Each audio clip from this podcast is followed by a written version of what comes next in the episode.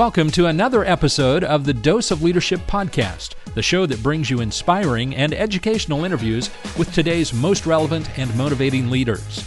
Each episode is dedicated to highlight real life leadership and influence experts who dedicate their lives to the pursuit of the truth, common sense, and courageous leadership. And now, Here's your host, Richard Rierson. Hey, hey, welcome to the show. Richard Rierson here. Thank you for tuning into this special entrepreneurial and leadership series on Dose of Leadership brought to you by Equity Bank. Great conversation today. Teresa Lovelady. What can I say about this conversation? I'm still overwhelmed. I just came back about two hours from when I actually recorded this episode and I'm recording the intro now, and I'm just stunned and and so moved by this conversation, as I hope you will, will be too. I just I sat 45 minutes with her, and probably could have talked another eight hours with her on this amazing story to scratch the surface. She is the epitome of what I call someone who's pulled themselves out of the mud. Uh, I call these out of the mud, or you know, all of us experience moments in the mud, um, and I think it's that character building element of when you choose to pull yourself out of the mud, how you pull yourself out of the mud, the multiple times in your life actually defines who you are. It shapes your life, where the obstacle becomes the way, and how you deal with that obstacle actually shapes your character in your life. And um, man, Teresa is, is the epitome of that. We all can learn something from her amazing story. Um, I'll let you let her fill in all the details. But growing up in the South Side of Chicago, in one of the poorest, most poverty-stricken areas in the United States, and now becoming uh, where she's currently uh, the CEO and president of a HealthCore Clinic here in Wichita, Kansas. And HealthCore Clinic began when a group of concerned citizens gathered in the early 1990s uh, to address the disproportionate rates of illnesses affecting individuals across the local community. And so the focus was on prevention, education, wellness, as well as a vision to promote a healthy community regardless of one's ability to pay. And as Teresa puts it, it's a place where someone can come in and say, I need some help or I need some hope or both, right? And um, she's just an amazing leader. She's the third president and CEO of uh, HealthCore Clinic.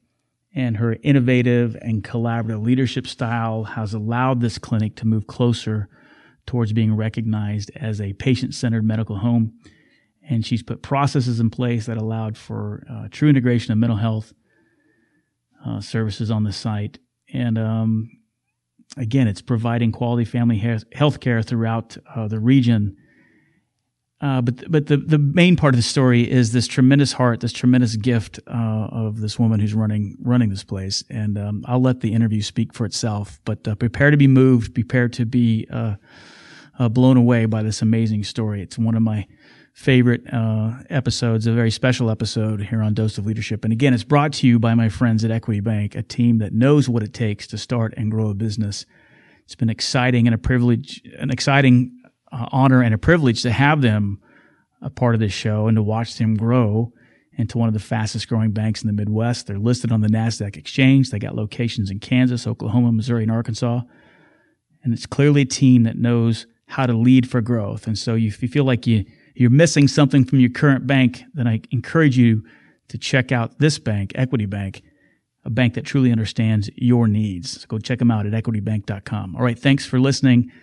Now, on to this fascinating and engaging and moving conversation with Teresa Lovelady on this special entrepreneurial and leadership series brought to you by my friends at Equity Bank. Well, Teresa, I'm so excited to meet you. Thanks for being on the show. Uh, thank you so very much, Rich. I'm excited to be here as well. I'm excited because as we were talking uh, pre-recording, and you kind of gave me a little uh, snippet of your early life, and I'm like, oh my lord, I need to dive into this. You know, here you are, a CEO today, accomplished professional woman.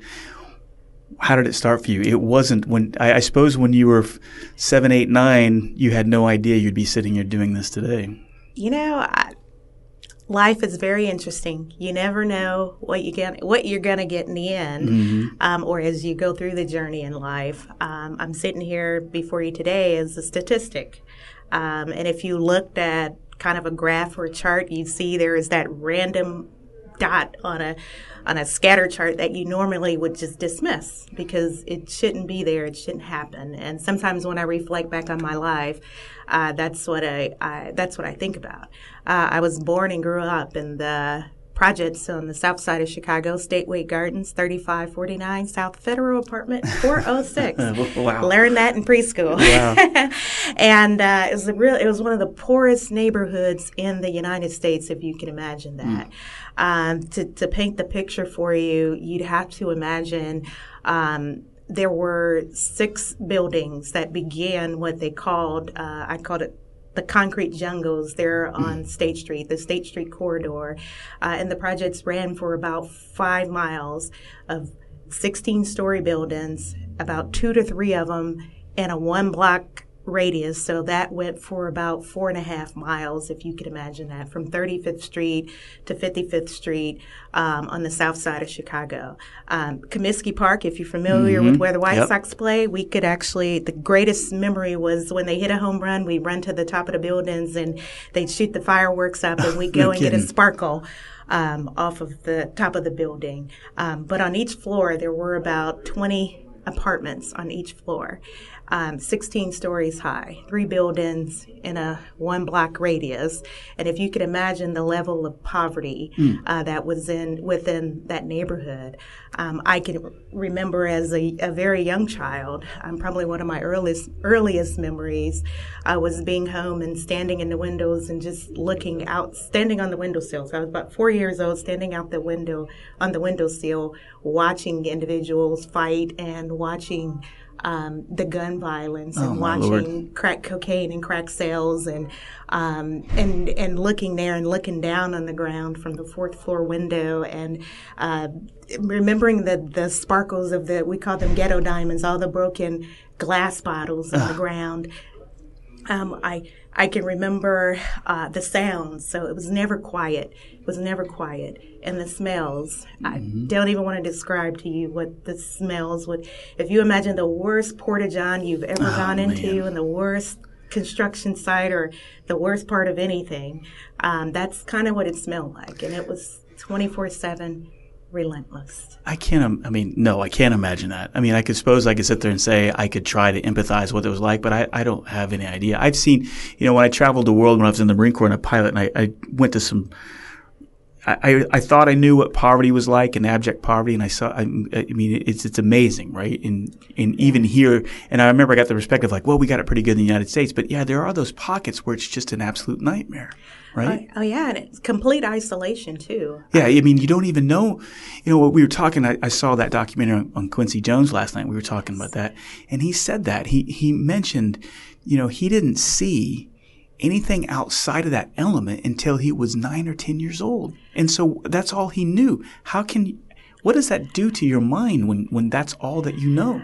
You know, it's it's kind of sometimes we overuse the word ghetto because I do believe we all live in our ghettos, whether it's a rich ghetto, it's a poor ghetto, it's uh, you know whatever you define your ghetto as. But the ghetto that I grew up in was in the um, uh, early '80s. Yeah. Uh, I mean, it, it So was crack cocaine is coming cocaine- like that's just an epidemic nightmare. And and my dad um, became addicted to crack Oh, cocaine. man. So being in a home with a dad that had become addicted, and and it's like all the men went away because all the men, all all my friends, all our fathers were addicted to crack cocaine, Oh, my Lord. and and they were no longer there. So we're now in this community where there is a bunch of women struggling in this extremely violent environment to survive and raise their children the best they can. So in addition to that layer of poverty, then you have single parent households and all the stresses that come to come Right. with that.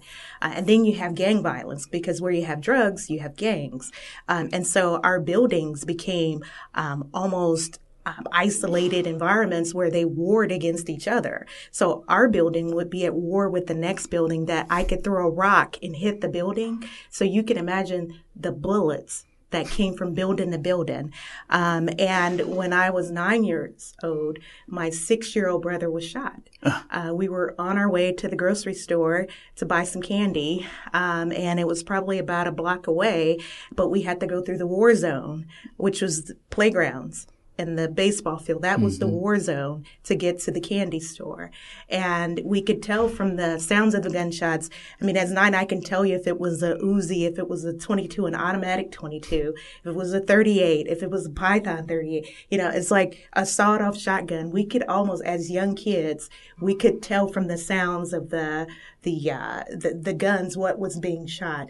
Um, and so here my brother is at six years old and he uh, he's shot and so he's screaming for me God. and he's calling for me and i had made it to safety and so i turn around and see my little brother probably about maybe um, I would say 50 feet away from me, but he's still in the war zone.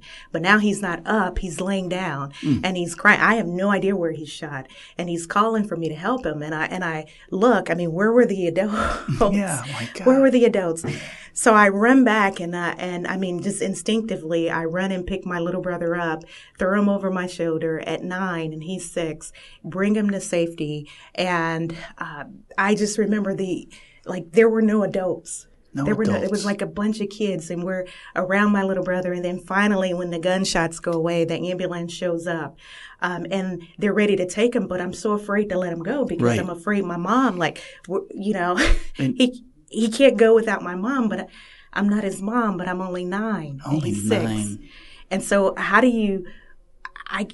It was really, it was just incredible. So I, of course, I get in an ambulance with my nine-year-old brother, um, and my my other younger brother and, the, and our friends. They ran back to the building, not through the war zone, but all the way around, out of the war zone area to try to go locate a mom. Oh my God.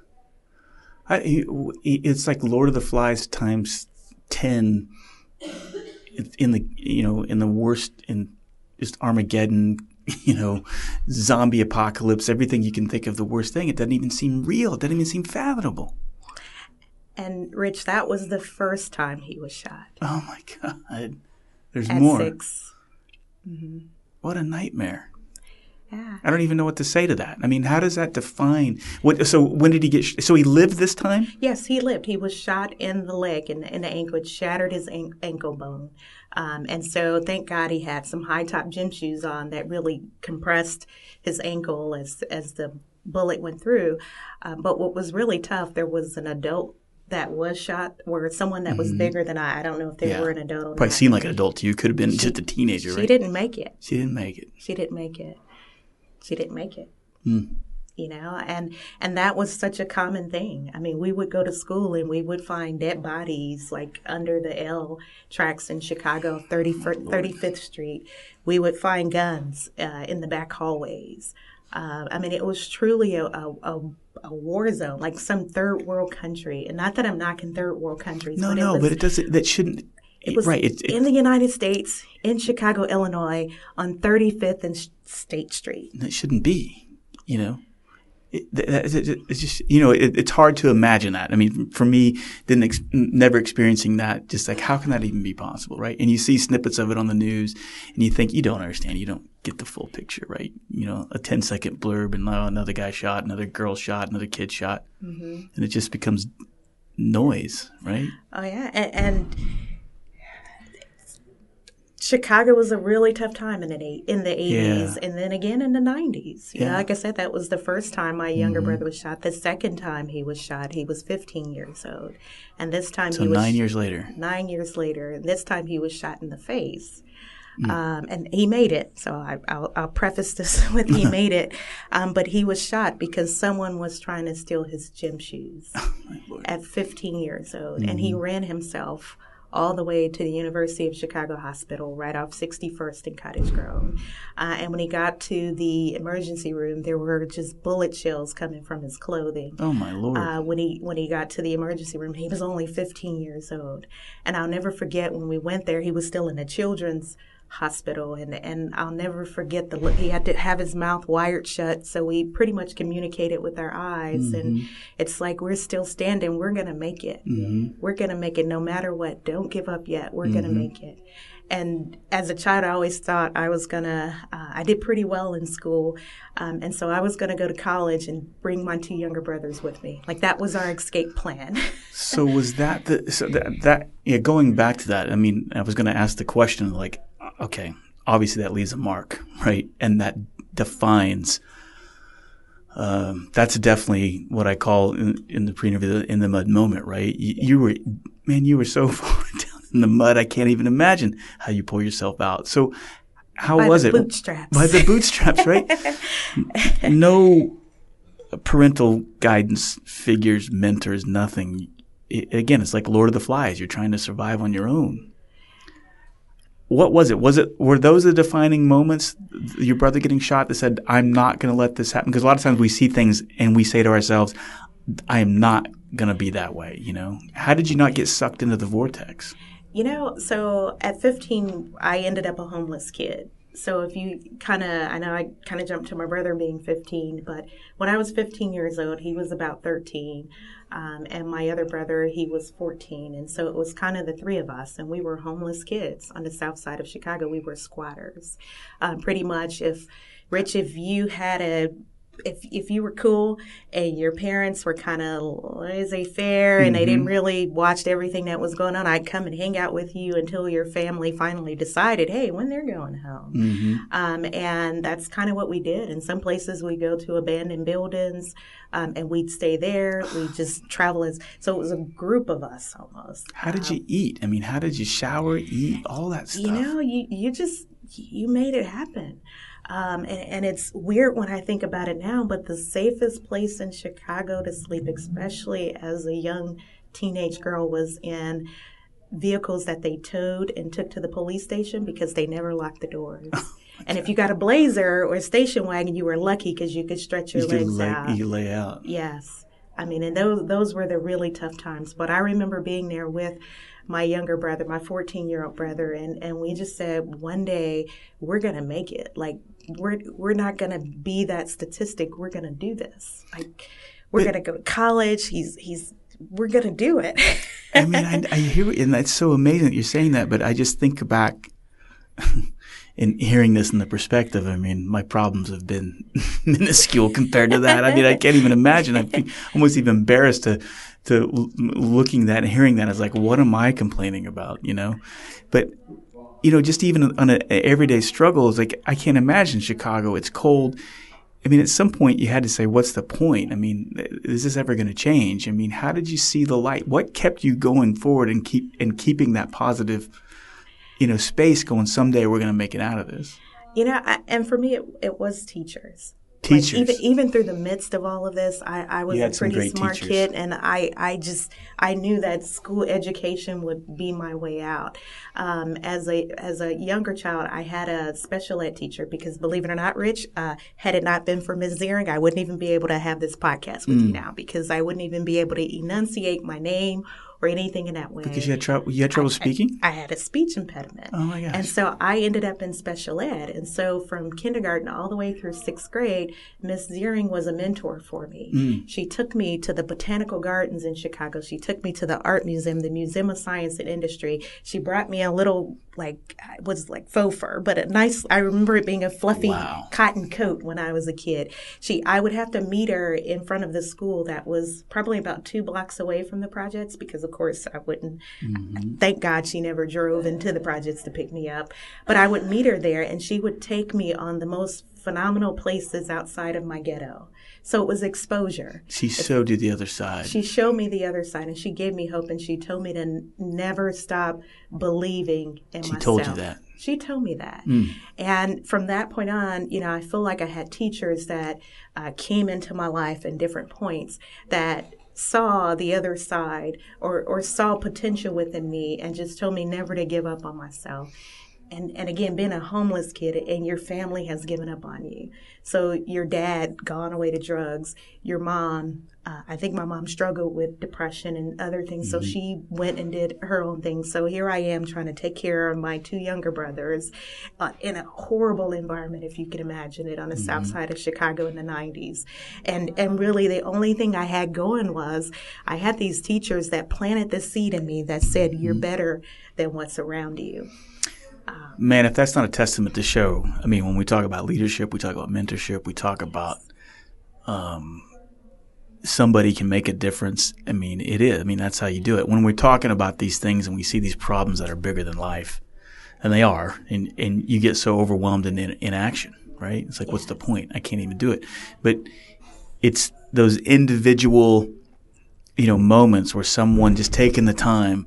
What I call agape, you know, I talk about on the show a lot. This agape style of love, this leadership, right? Agape style leadership. That's the type of leadership that I think organizations have, where when I say that I love you, it's not the squishy sense that makes an HR person nervous. It's the agape love that I'm going to sacrifice so that you can prosper, right? Yes. And that's what that teacher did. And, and look at the power of that. Okay, it's one person, but what's the ripple effect of you getting out of that? I mean, you can't even calculate it properly. Oh no, you know what I there, mean? there are there are several shoulders that I stood upon. Right. If if that makes any sense. It makes perfect sense. Um, and I dropped, of course, dropped out of high school 3 Mm-hmm. times before I eventually made it through high school.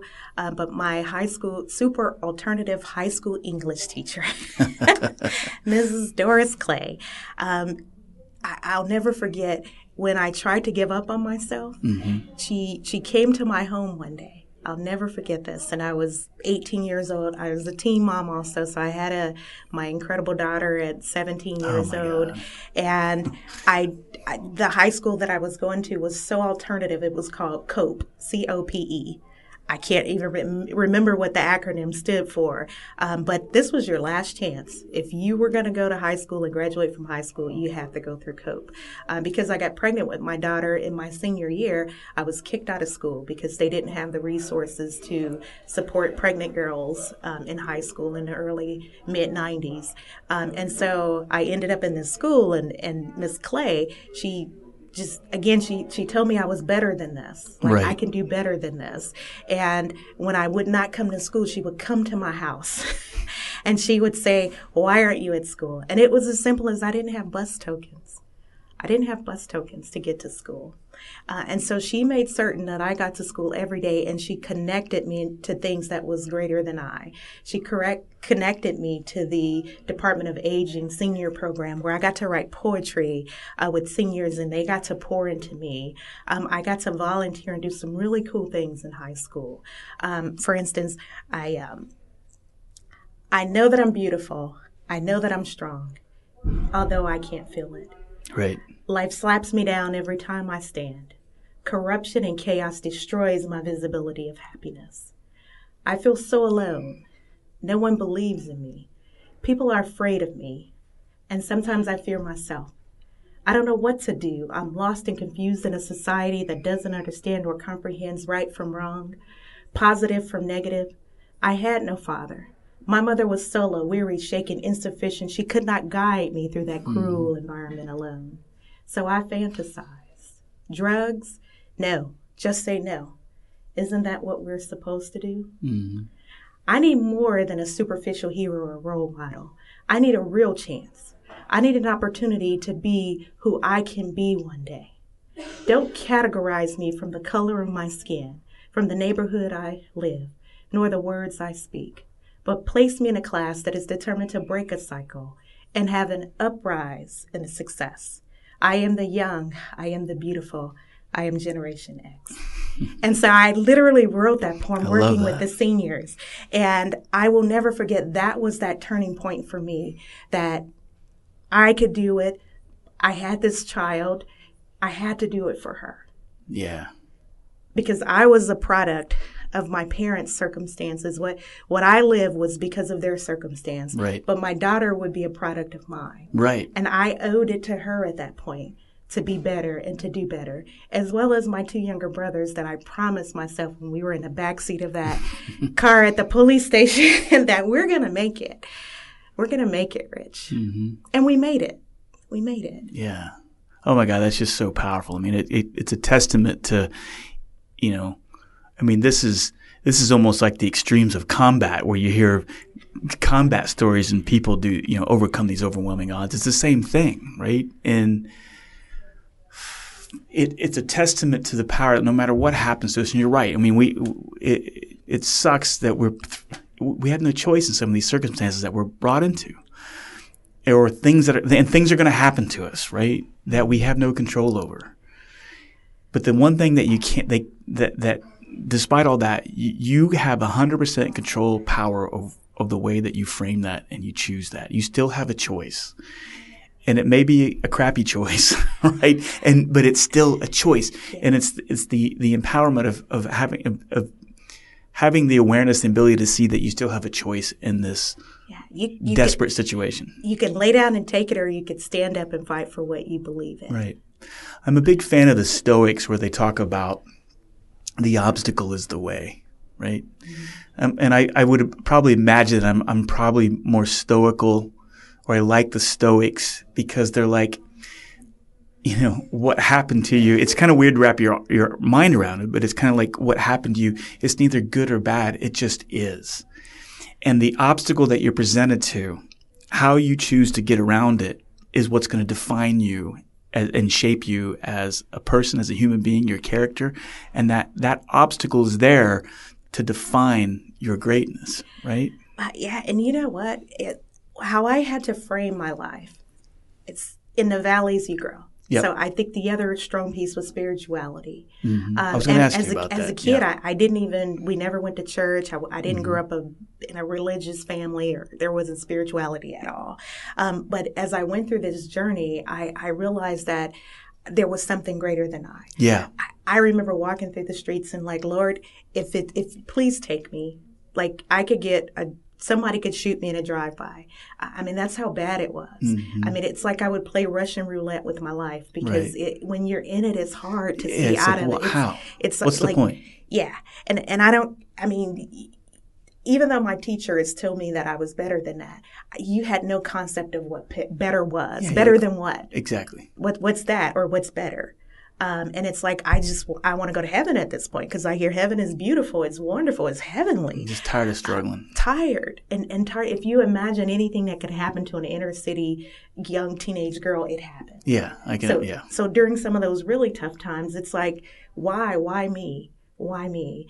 But I stand sit here before you right now, Rich, and tell you I completely understand why. It was a testimony anything and everything that's ever happened to me, God has allowed me to use that, whether in somebody else's journey or even in times that it, that it was really hard, I wouldn't give up because it's like you've been through things much harder than this. You can't, you're going to let that take you down. Mm-hmm. Like, no, you are stronger than that. You know, in the Bible, it tells us that no weapon formed against you shall prosper. But imagine, Rich, if your testimony is your weapon. Yes. Everything you've ever gone through is is becomes a weapon for you. Yep. So anything that comes towards you, you're able to kind of regurgitate that and say, "You know what?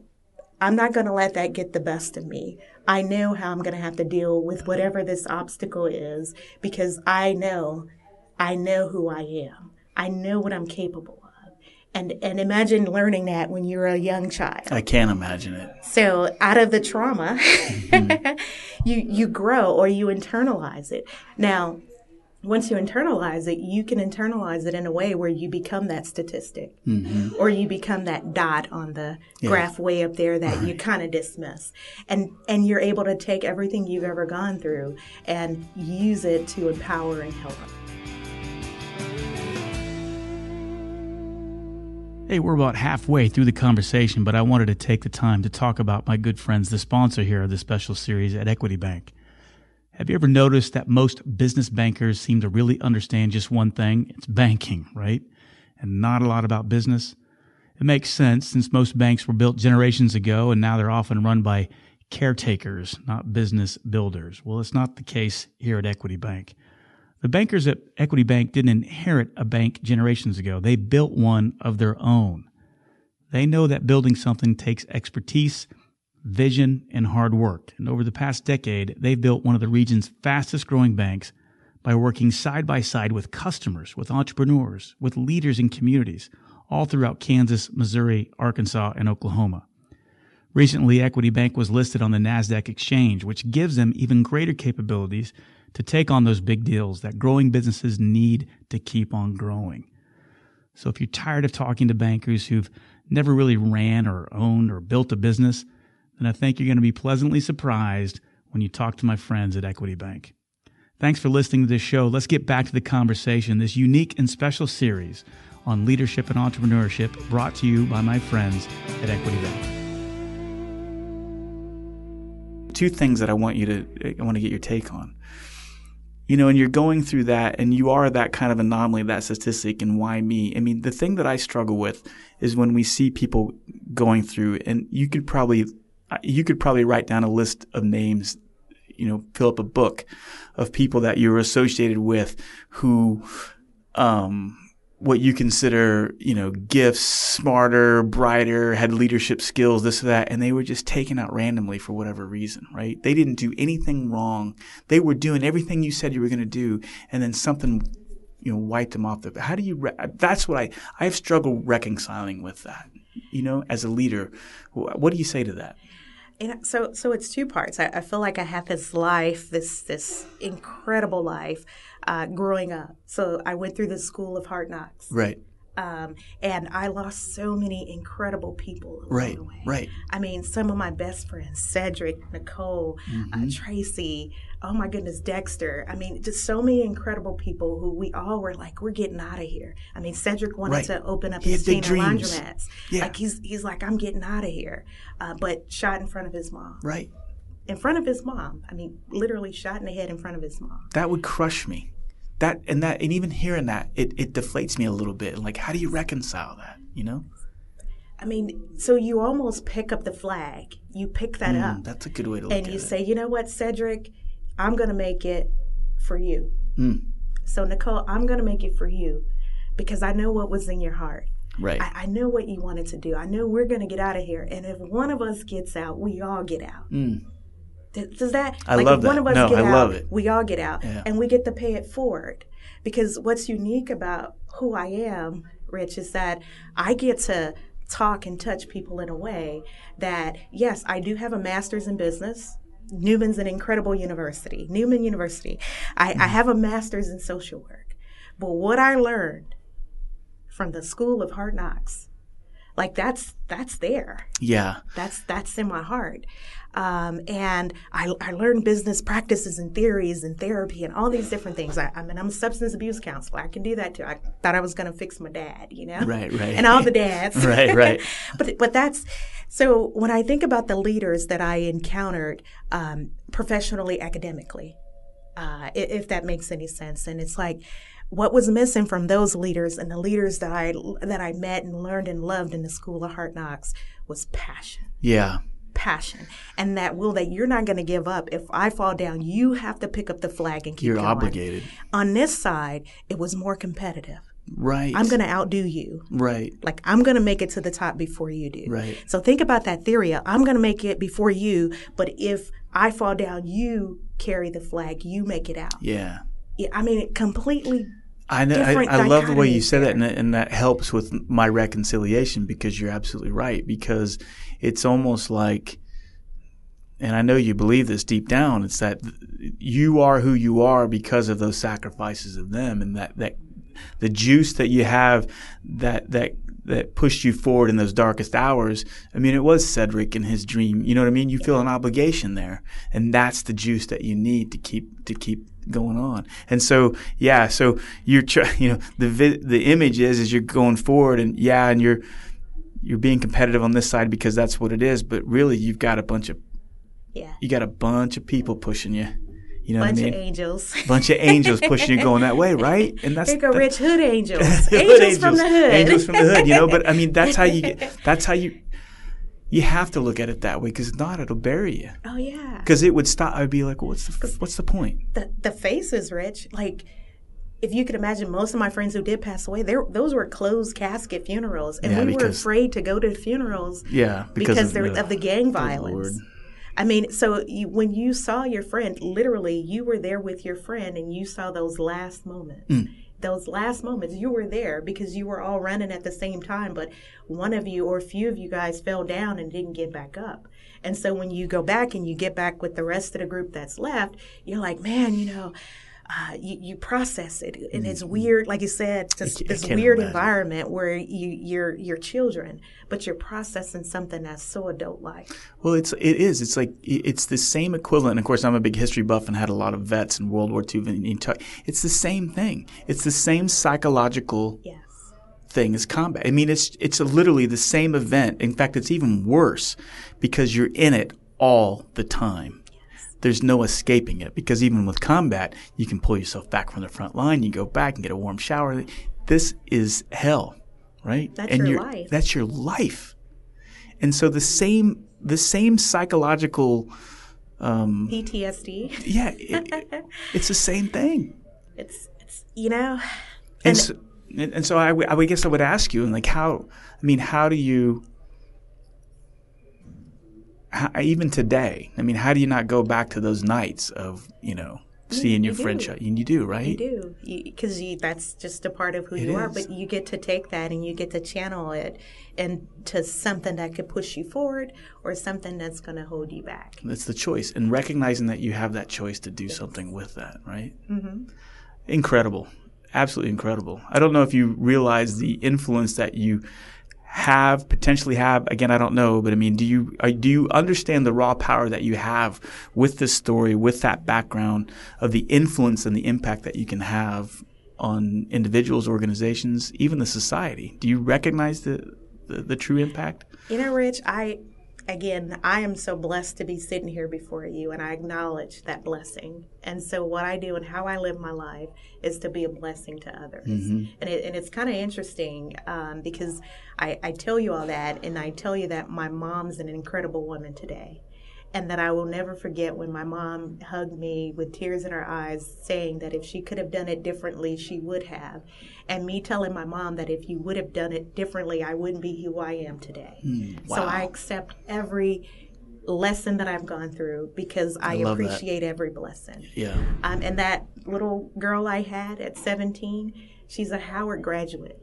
she graduated at the top of her class. Awesome. And I will never forget sitting there on Mother's Day at her graduation going, wow, girl, you little, you did that, little girl, you know? Yeah.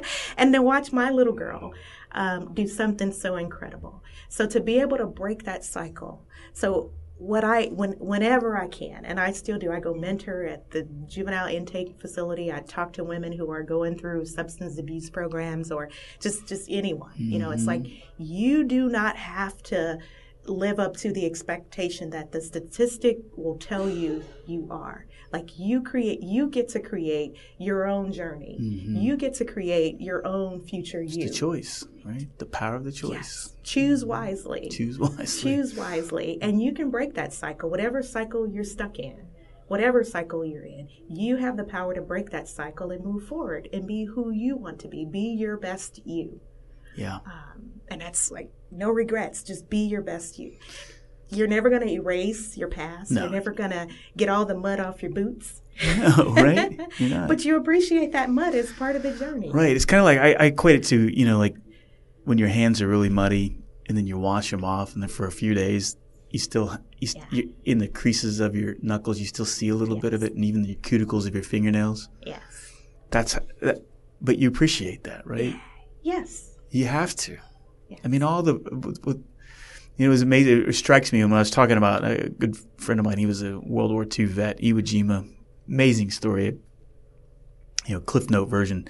He lied about his age and joined the Marine Corps when he was 16 after World War II, right? Saw, saw stuff you just can't even imagine, right? Miracle story.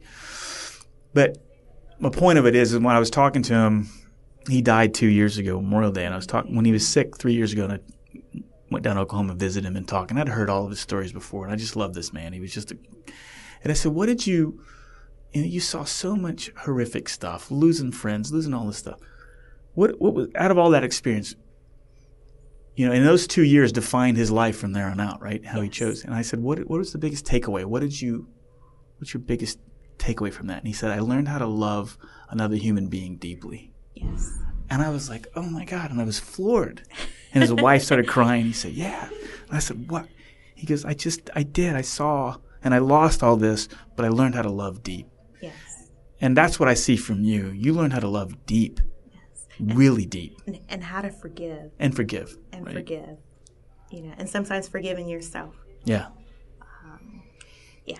And and I told you kind of about my my mom. Mm-hmm. I, I actually reconnected with my dad too. Did you really? Yes. Are they both still with us? No, my dad passed away in 2014 from lung cancer. Wow. Um, but we had two really good years. Like I, will never forget when mm-hmm. I got to that point where my cup was empty. It was right. so empty, and right. everything that I've like all the faces were coming at me, all mm. the situations, all the episodes. I mean, I was kind of at this shutdown almost mm-hmm. like I, I didn't know where to go. Like, how do I move forward? How do I allow myself to be loved?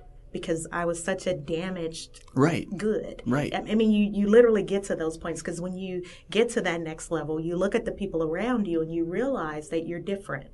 You're different like the con- your conversation's completely different. So you're it's you're like that different. combat vet coming back. You yes. can't relate, right? Uh, and so I, I needed to go back and make amends for my past. So I, I actually had a list of people I needed to go and talk to. I, I had to go talk to my mom. I had to go talk to my dad.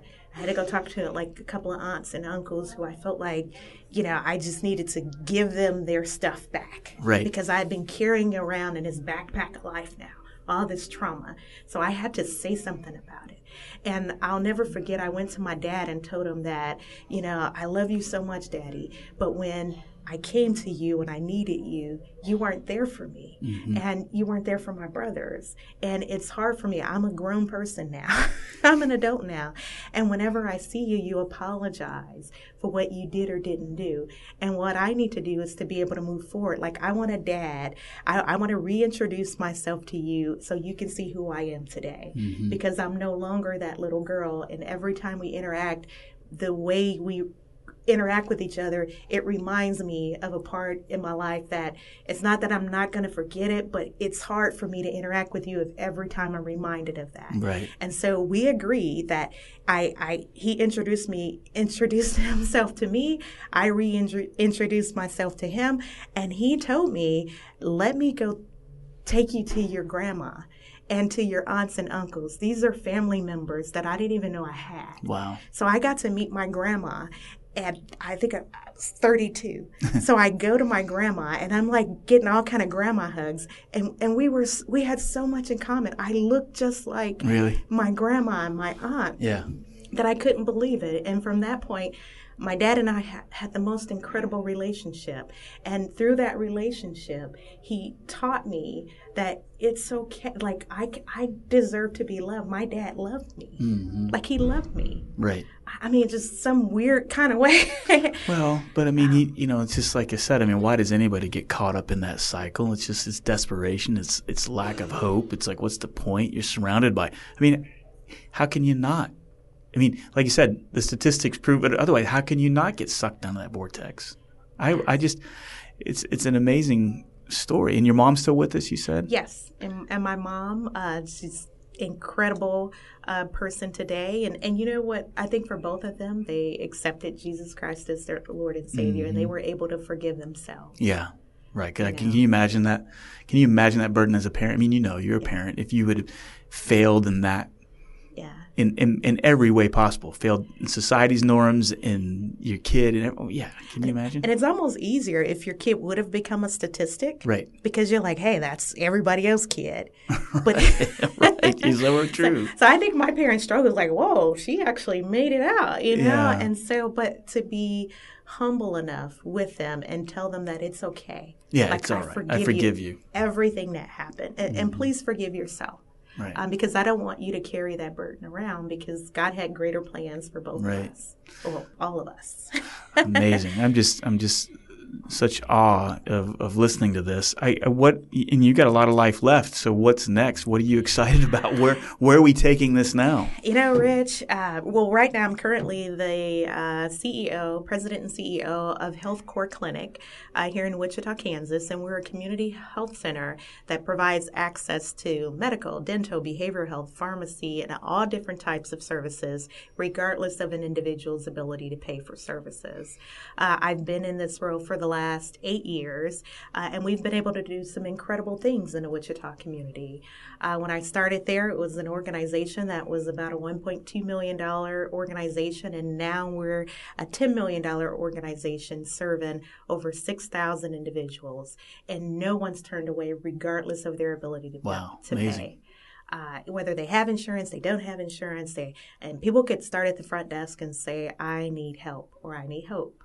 Uh, and we start right there and get them connected to the services that they need. Um, the community community health centers it's a national movement. There's over I think close to 2,000 community health centers across the United States. I think we're in every state now, almost every major city, uh, and we provide access to care to over 25 million individuals across the United States each year. Amazing.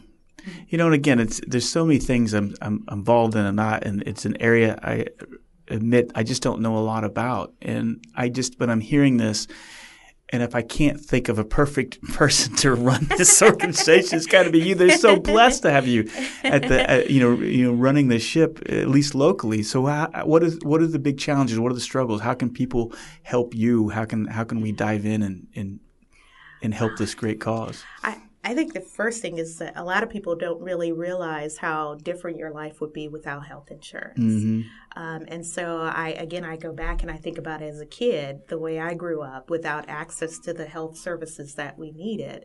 Um, and so when I think today, like I would have loved to have gone to a community health center and said, I'm hungry, I'm hurting, I need help, my mama needs help, uh, my daddy needs help but but those opportunities didn't present themselves as a child. So when I think about the health center movement now across the United States, it's an opportunity. It's it's a place where you can go and be heard and get help and and and get the attention you need in an environment that provides quality care, an environment that believes that the patient deserves good quality care and they deserve access to care.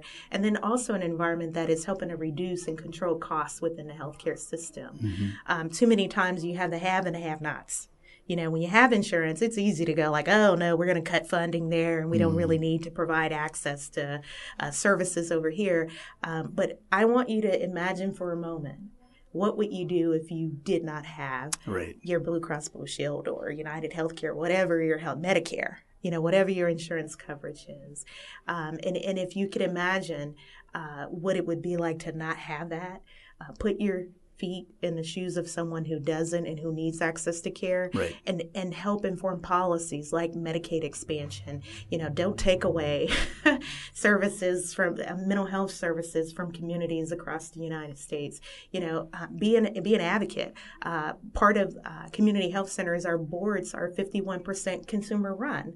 Uh, and so we need individuals on boards across the United States that that have the compassion and the knowledge and the expertise to really be advocates for this targeted uh, po- these targeted populations across the United States. I love that, and I wish you know it's one of the things that I'm you know one of my big pet peeves is and it gets lost in the political noise of you know of the Fox News, CNN, MSNBC garbage noise that I see in there.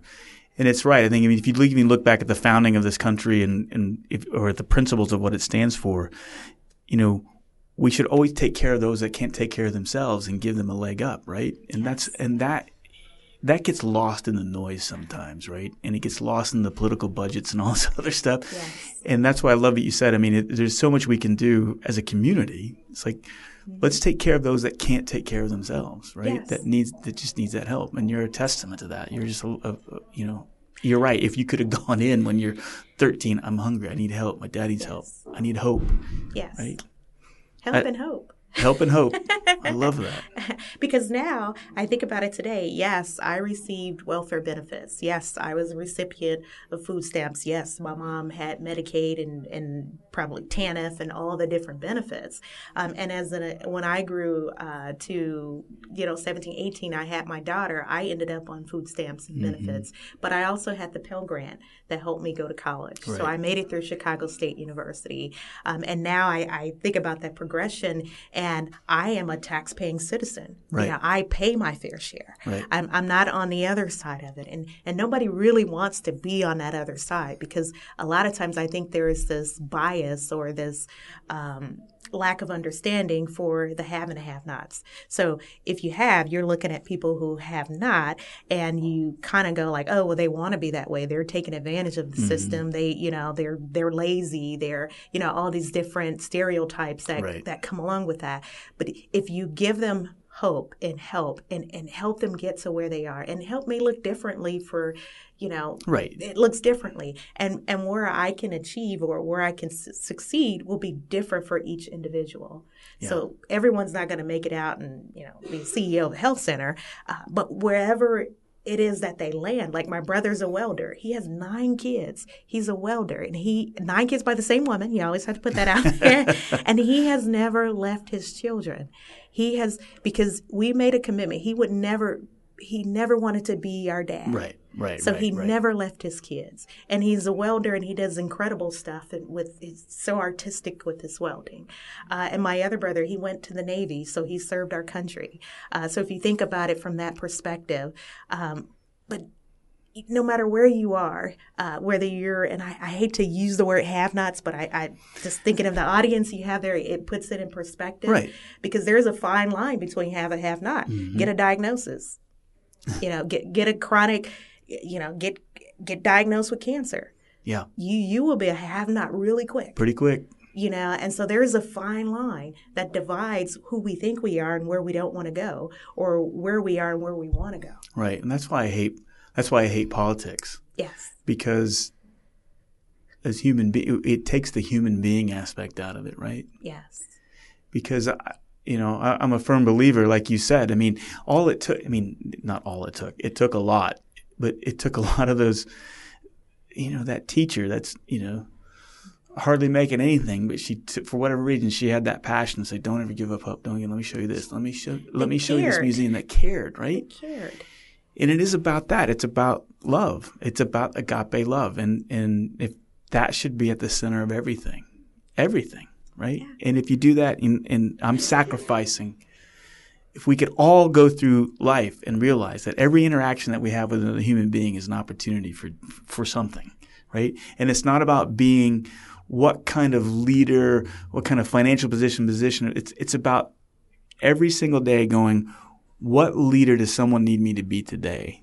And you can answer that question regardless of your experience, right? I can be a leader that someone needs me to be right now today. And I think that's the trick.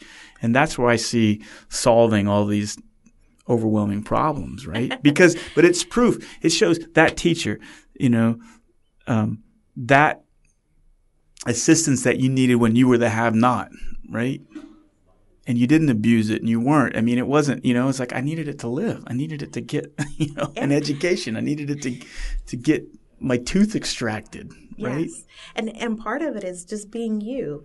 I think too many times we put a lot yeah, of pressure on what a what a leader, you know, what what it means to be a leader. We all lead from any space, any yeah. time, any any intervention. I mean, if you've ever walked down the street and you walk by someone and you and and sometimes we get so afraid we put these blinders on where we don't mm. even want to see the person next to us, but sometimes a smile.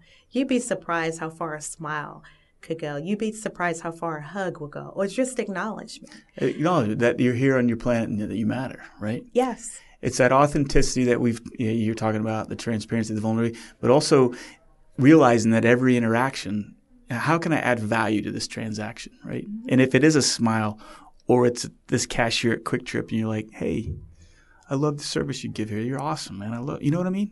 And, and that's what leadership is service. It is. It's service. It's service. Yeah. That's, it's just service. And it's service. I love this conversation. I could sit here and talk. To you. We've been talking for almost 50 minutes now. And I mean, I could talk to you for another three hours, but, um, maybe we'll have to do a part two at some other point. I'm so thrilled and honored to have you in the Dose of Leadership Circle.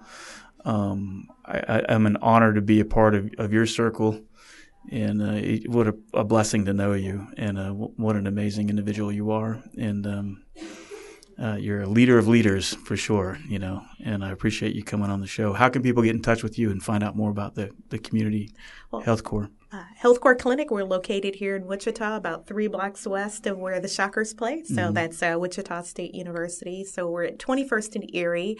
Uh, our telephone number is 316 691 0249. Uh, our website, www.healthcore.clinic and core c-o-r-e health core clinic uh, and i'd like to say if you need any help you, you could just show up you can call us and say hey i need help i need help uh, and and we start right there Awesome. I'll have links to all that on the on the post so people can check it out at doseofleadership.com. Thanks for coming to the show, Teresa. It was really an honor to meet you. Well, thank you, Rich. Hey, thanks for listening to this special entrepreneurial and leadership series, The Dose of Leadership, brought to you by my friends at Equity Bank. Make sure you, to subscribe to Dose of Leadership, where you can hear more great stories in this unique and special series. If you're enjoying this podcast, please take a listen to all of my Dose of Leadership podcasts, all of my episodes, and see why Fortune, Entrepreneur, and Inc. magazine all recommend this as a must listen. Dose of Leadership features candid conversations with amazing guests, leading high performing experts and organizations, large and small, all over the world. Find Dose of Leadership on iTunes, Google Play, and Stitcher, and go ahead and visit doseofleadership.com where you can find out more information about the show, myself, my speaking engagements, my keynotes, live seminars, and my mastermind events. Thanks for tuning in, and have a great day.